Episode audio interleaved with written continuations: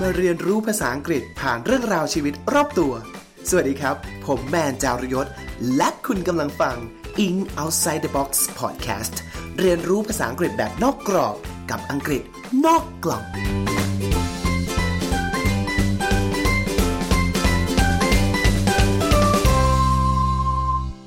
สวัสดีครับ ขอต้อนรับกลับเข้าสู่รายการ In Outside the Box Podcast ภาษาอังกฤษนอกกล่องนะครับ รายการที่พาท่านเรียนรู้ภาษาอังกฤษผ่านเรื่องราวชีวิตรอบตัวครับผม วันนี้ครับ ท่านผู้ฟังย้อนกลับมาอีกครั้งกับการสืบจากรากนะครับ เนื่องจากสัปดาห์ที่แล้วครั้งที่แล้วเราได้ไปพูดถึงเรื่องของการสืบจากรากที่แปลว่าความตาย more ใช่ไหมวันนี้ก็เลยรู้สึกว่าอะงั้นเรามาเล่าถึงคำศัพท์ที่มันต่อเนื่องกันดีกว่า นั่นคือการฆ่าครับผม เพราะฉะนั้นเราจะมาพูดคุยเกี่ยวกับรากศัพท์ side ที่แปลว่าฆ่า ขอออกตัวไว้ก่อนว่า episode นี้นะครับ เนื้อหาจะมีความรุนแรงนะฮะ เพราะฉะนั้นถ้าเกิดใครที่รู้สึกว่าไม่พร้อมหรือรู้สึกว่าช่วงสถานการณ์แบบเนี้ยเราไม่อยากมาฟังเรื่องราวที่มีเกี่ยวกับเรื่องของความตายเรื่องของการฆ่าฟันกัน ก็สามารถ ข้ามเนื้อหาใน episode นี้ไปก่อนได้นะครับ แต่ว่าผมจะคัดเฉพาะเรื่องราวที่น่าสนใจมาบอกเล่าให้ฟัง วันนี้จะมีคำว่าอะไรบ้าง ไปฟังกันเลยครับ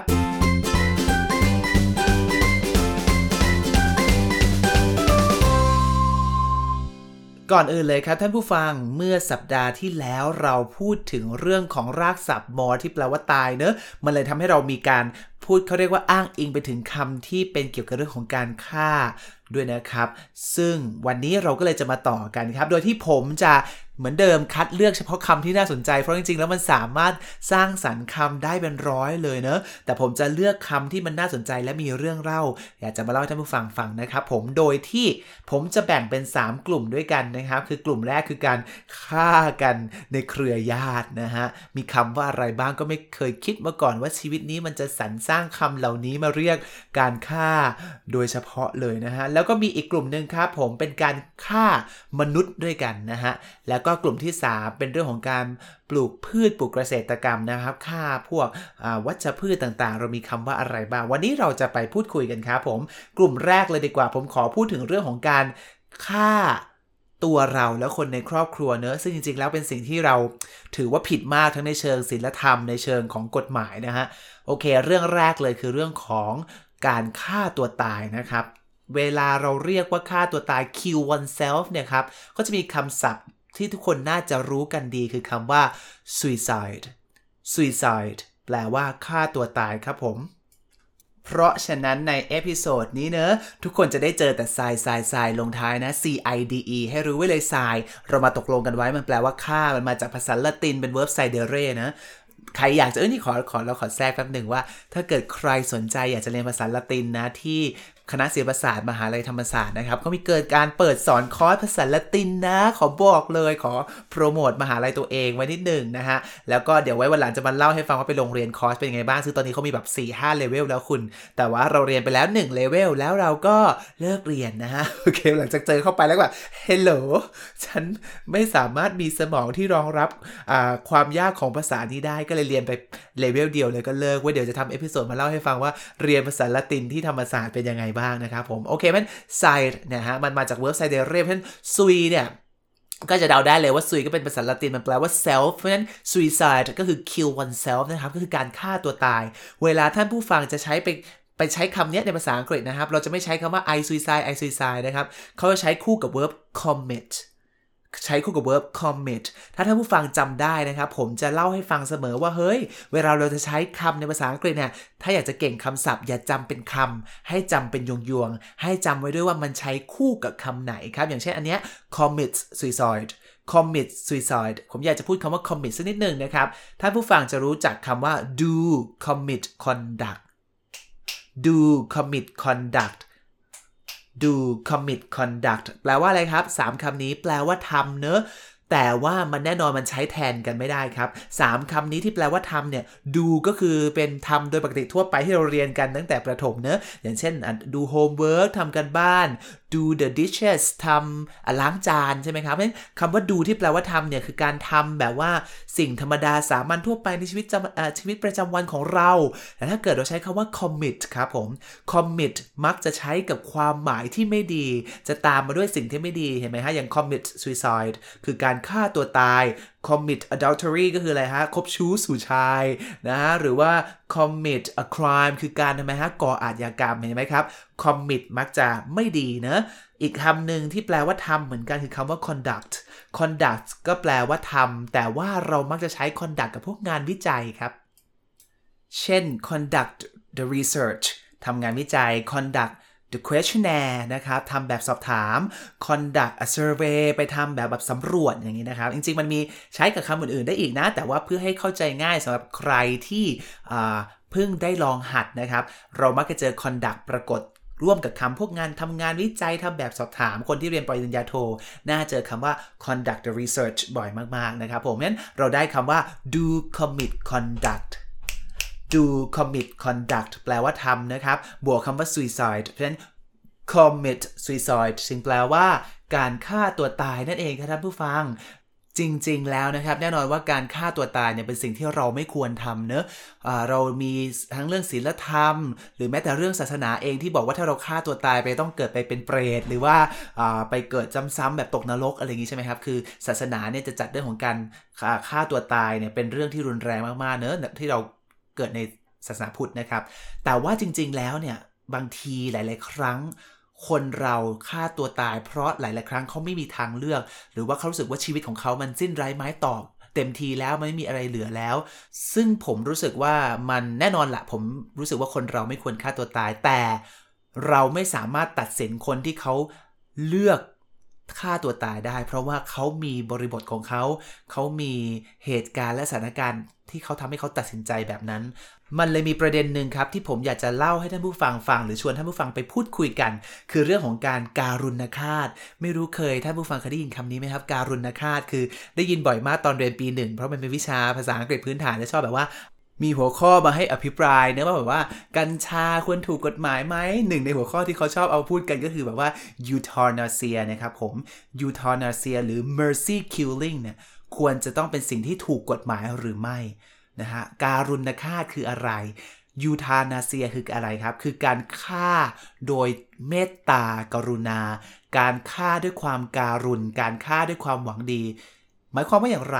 เช่นผู้ป่วยที่เขา terminally ill คือคนที่เป็นป่วยแบบว่าใกล้ตายแล้วครับ ป่วยแบบว่าเป็นมะเร็งขั้นสุดท้าย หรือเป็นเจ้าชายนิทรา คือใช้ชีวิตอยู่ไปแล้วก็มีแต่ความเจ็บปวดทรมานมากกว่า สู้ตายเสียดีกว่า นะครับ มันก็เลยมี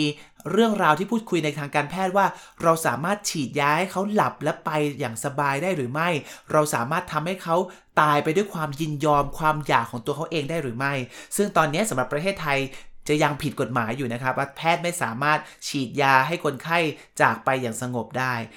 ก็ยังเป็นที่ถกเถียงกันในปัจจุบันได้ว่าว่าเราควรจะมีสิทธิ์ในการเลือก ตัดสินใจได้ไหมว่าเราควรจะตายเมื่อไหร่ ในเมื่อเราเป็นเจ้าของชีวิตของเราเอง ก็ยังเป็นที่ถกเถียงกันเหมือนแบบอารมณ์แบบว่าทำแท้งใช่ไหมครับว่าเราควรจะทำแท้งถูกกฎหมายไหม ซึ่งอีกการตัดสินใจอย่างเงี้ยเราเรียกประเด็นนี้ว่า euthanasia ครับผม e u t h a n a s i a นะครับ euthanasia หรือคำง่ายๆเรียกว่า mercy killing mercy แปลว่ามีความการุณเมตตากรุณา เพราะฉะนั้นฆ่าโดยความเมตตาครับ ซึ่งจริงๆแล้ว ในหลาย ๆ ประเทศทั่วโลกณขณะนี้นะครับ ก็มีการอนุญาตให้ถูกกฎหมายนะยูทานาเซียหรือเมอร์ซี่คิลลิงผมจำได้ว่าเคยอ่านกระทู้พันทิปหนึ่งที่แบบว่ามีคนเข้ามาตั้งแชร์ว่าเออเขาตัดสินใจแล้วว่าจะเดินทางไปที่ประเทศไหนผมจำไม่ได้นะครับ แต่เขาตัดสินใจว่าเออฉันบอกลาครอบครัวบอกลาเพื่อน และเขียน เล่าเรื่องราวให้สังคมได้ทราบแล้วว่าเออเขาป่วยเป็นโรคมันหนักมากตลอดเวลา 3-4 ปีที่ผ่านมาทำอะไรไม่ได้เลย แล้วรู้สึกว่ามีชีวิตอยู่ต่อไปก็ไม่ได้มีความสนุก หรือไม่ได้มีความหวังอะไรต่อไปในชีวิตอีกแล้ว เขาเลยตัดสินใจว่าเออฉันจะบินไปเที่ยวบินนี้จะเป็นเที่ยวบินสุดท้ายบินไปเพื่อฉีดยาให้ตายไปอย่างสงบ นี่ก็เป็นรูปแบบหนึ่งของความตายที่เขาเชื่อว่าเรามีสิทธิ์เหนือร่างกายของเราที่เราสามารถที่จะเลือกจบชีวิตตัวเองได้นะครับ เราเรียกสิ่งว่า euthanasia นั่นเองครับผมและนี่คือคำแรกครับ แค่คำแรกก็ยาวเหลือเกินนะฮะ suicide แปลว่าฆ่าตัวตายครับ ทีนี้ท่านผู้ฟังผมเข้าไป search มาคือ ตัวเองมีความรู้มาประมาณนึง แต่ก็ไปหาเพิ่มเติมเพื่อจะต้องมาทำ episode นี้ได้ใช่ไหมพอไปหาข้อมูลก็รู้สึกว่าเซอร์ไพรส์มากว่ามีการฆ่าได้ละเอียดขนาดนี้เชียวหรือนะครับอะขั้นแรกเลยเรามาเริ่มต้นที่การฆ่าครอบครัวก่อนนะฮะฆ่าลูกฆ่ายกครัวนะฮะภาษาอังกฤษนะครับที่มันมาจากลากละตินเนี่ยก็มาจากว่า familicide familicide ซึ่งท่านผู้ฟังก็คงจะเดาได้ไม่ยากครับ ก็คือ family บวกกับรากศัพท์ side ที่แปลว่าฆ่า familicide ก็คือฆ่ายกครัวฆ่าลูกฆ่าพ่อเลยนะฮะ และแน่นอนคำที่เราพูดคุยกันเมื่อครั้งที่แล้วคือ patricide patricide คือฆ่าพ่อปิตุคาต แน่นอนว่า patricide แพทแพทป๊าป๊าป๊าป๊าป๊าป๊าป๊าป๊าป๊า patricide patricide คือฆ่าพ่อ ถ้านอนฆ่าแม่ก็ต้อง matricide มาม้านะครับ matricide matricide ก็คือฆ่าเขาเรียกว่ามาตุคาตนะครับ เพราะฉะนั้นถ้าผู้ฟังผมพูดไว้ก่อนนะป้าป้าพระตริสายมาม้ามาตริสายเพราะที่ถ้าผู้ฟังไปเจอคำว่าป้าป้าอีกหรือมาม้าอีกในคำศัพท์อื่นๆ เราจะได้รู้กันเนอะอย่างมันจะมีคำว่าอะไรนะ maternity ความเป็นแม่อย่างเงี้ยนะคะ ก็มีคำว่ามาม้าซ่อนอยู่ในนั้น หรือ patriarchy ที่แปลว่าสังคมชายเป็นใหญ่ก็มีคำว่าป้าป้าซ่อนอยู่ในนั้นเนอะเพื่อที่วันหนึ่งเราไปคุยคำศัพท์คำนี้ในอนาคตจะได้จำได้นะครับ ยังมีอีกนะฮะมันมีครบเลยกันนะผู้ฟังมีค่าปู่ค่าย่าค่าป้า ค่าลุง ค่าพี่สาว ค่าน้องสาว ค่าลูกพี่ลูกน้อง ซึ่งแบบ hello ฉันจะรู้ไปทำไมนะชีวิตเนี้ยนะครับ เพราะฉะนั้นผมก็เลยเล่าให้ท่านผู้ฟังฟังถ้าเกิดใครสนใจไปเซิร์ช Google ไปหาในวิกิพีเดียได้เขามีบอกไว้หมดเลยครับ แต่ผมขออีก 2คำนะครับเพราะรู้สึกว่ามันเชื่อมกันได้ คือคำว่าฆ่าพี่ชายน้องชาย และฆ่าพี่สาวน้องสาวครับคำว่าพี่ชายน้องชาย ก็คือ fratricide fratricide คือฆ่าพี่ชายน้องชาย แล้วก็ sororicide sororicide ก็คือฆ่าพี่สาวน้องสาวทำไมผมถึง นำสองคำนี้มาเล่าให้ฟัง ทั้งที่เราไม่ค่อยได้เจอมัน เพราะว่าคำว่า frater นะครับ มันแปลว่า brother ใช่ไหมครับ และคำว่า sororicide soror เนี่ยมันมาจาก sister ในภาษาละติน ซึ่งเราจะได้เจอสองคำนี้ผมเจอในตอนดูหนังฮอลลีวูดครับ ไม่รู้ว่าท่านผู้ฟังเคยดูแบบพวกหนังวัยรุ่นของฮอลลีวูดไหมมันจะมีแบบว่า fraternity club กับ sorority club อย่างเงี้ย คือมันจะเป็นคลับที่คนที่เป็นเด็กมหาวิทยาลัยอะจะรวมตัวกันเป็นคลับ ถ้าเป็น sorority club ก็คือคลับที่รวมตัวผู้หญิงมันเหมือนว่าอารมณ์แบบว่า sisterhood เราเป็นแบบว่า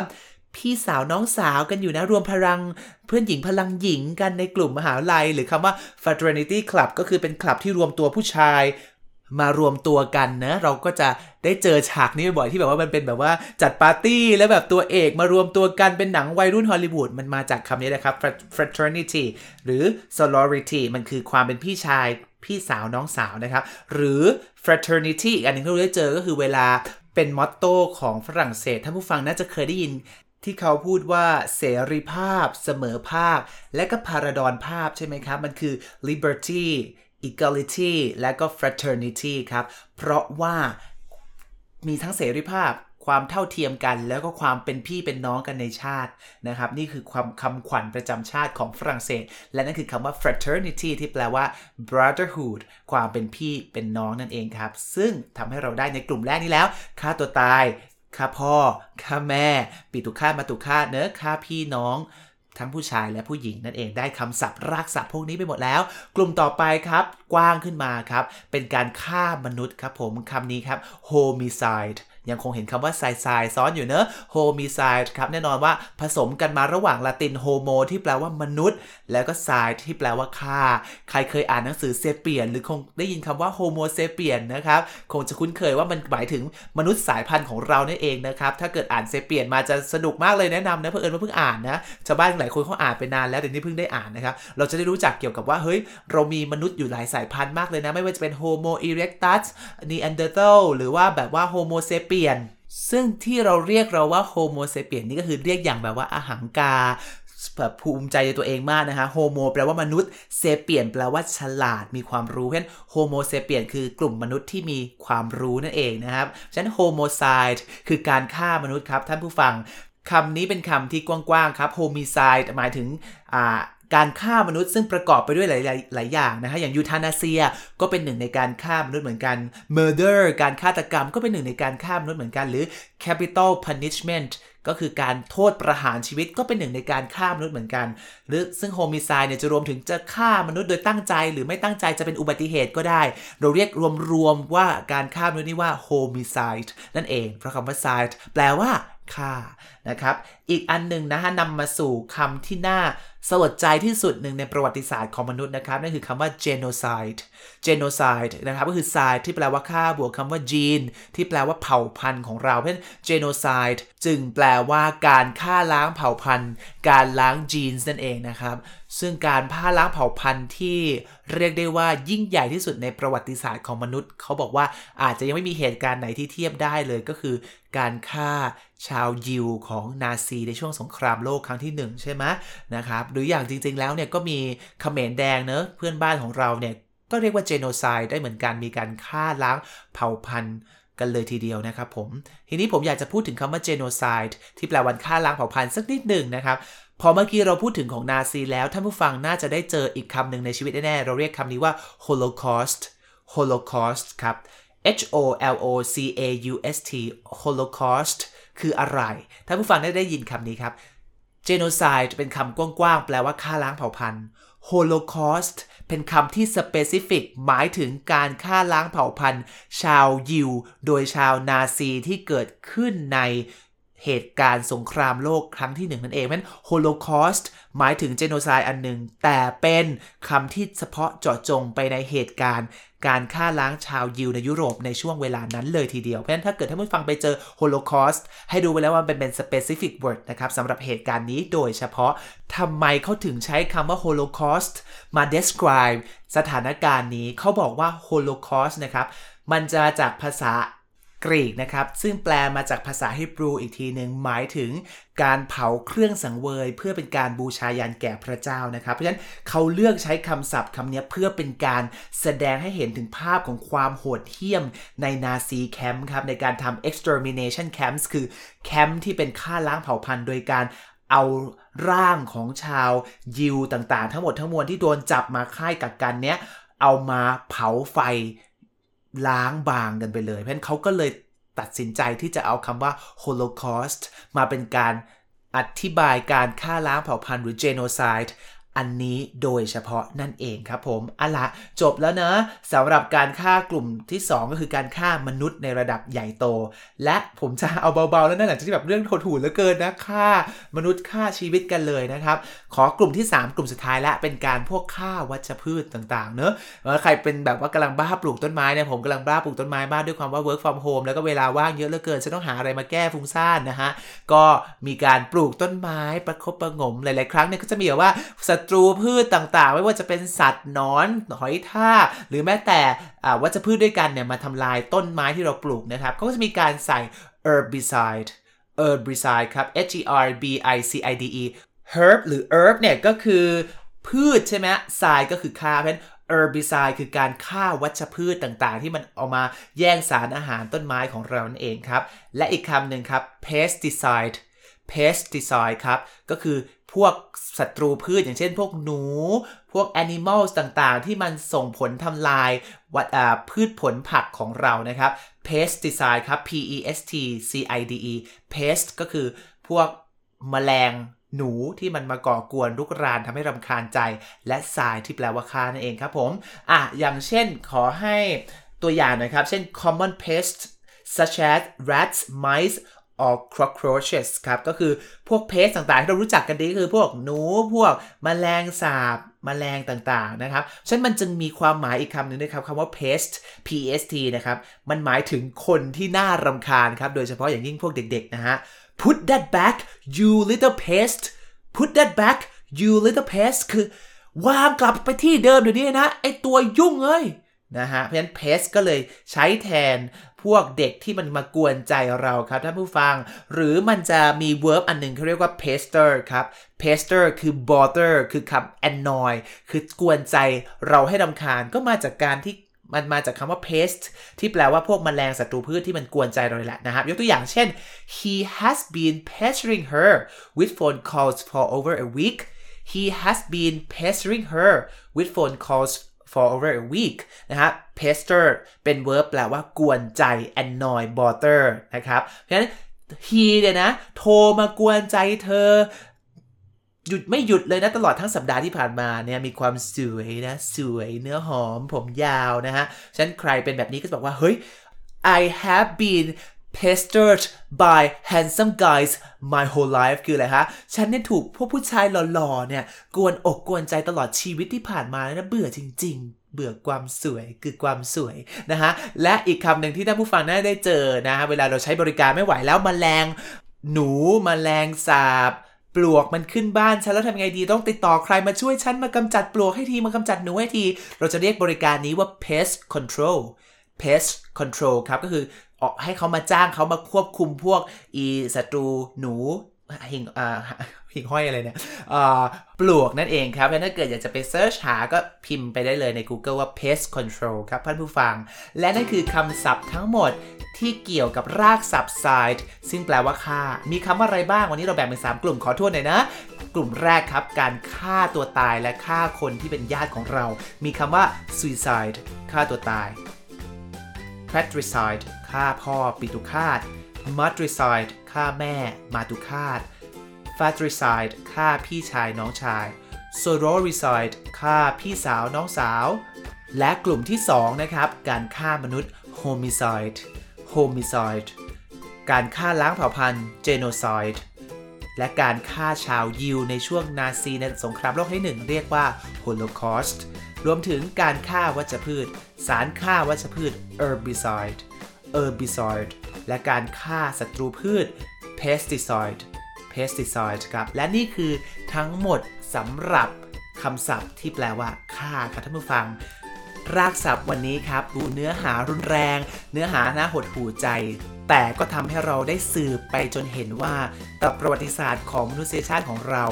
เราหนีไม่พ้นการพรากชีวิตของเราเลยเพราะฉะนั้นอยากให้ทุกคนนะครับ ใช้ชีวิตอย่างระมัดระวัง ผ่านช่วงเวลาอันยากลำบากในสภาวะการโควิด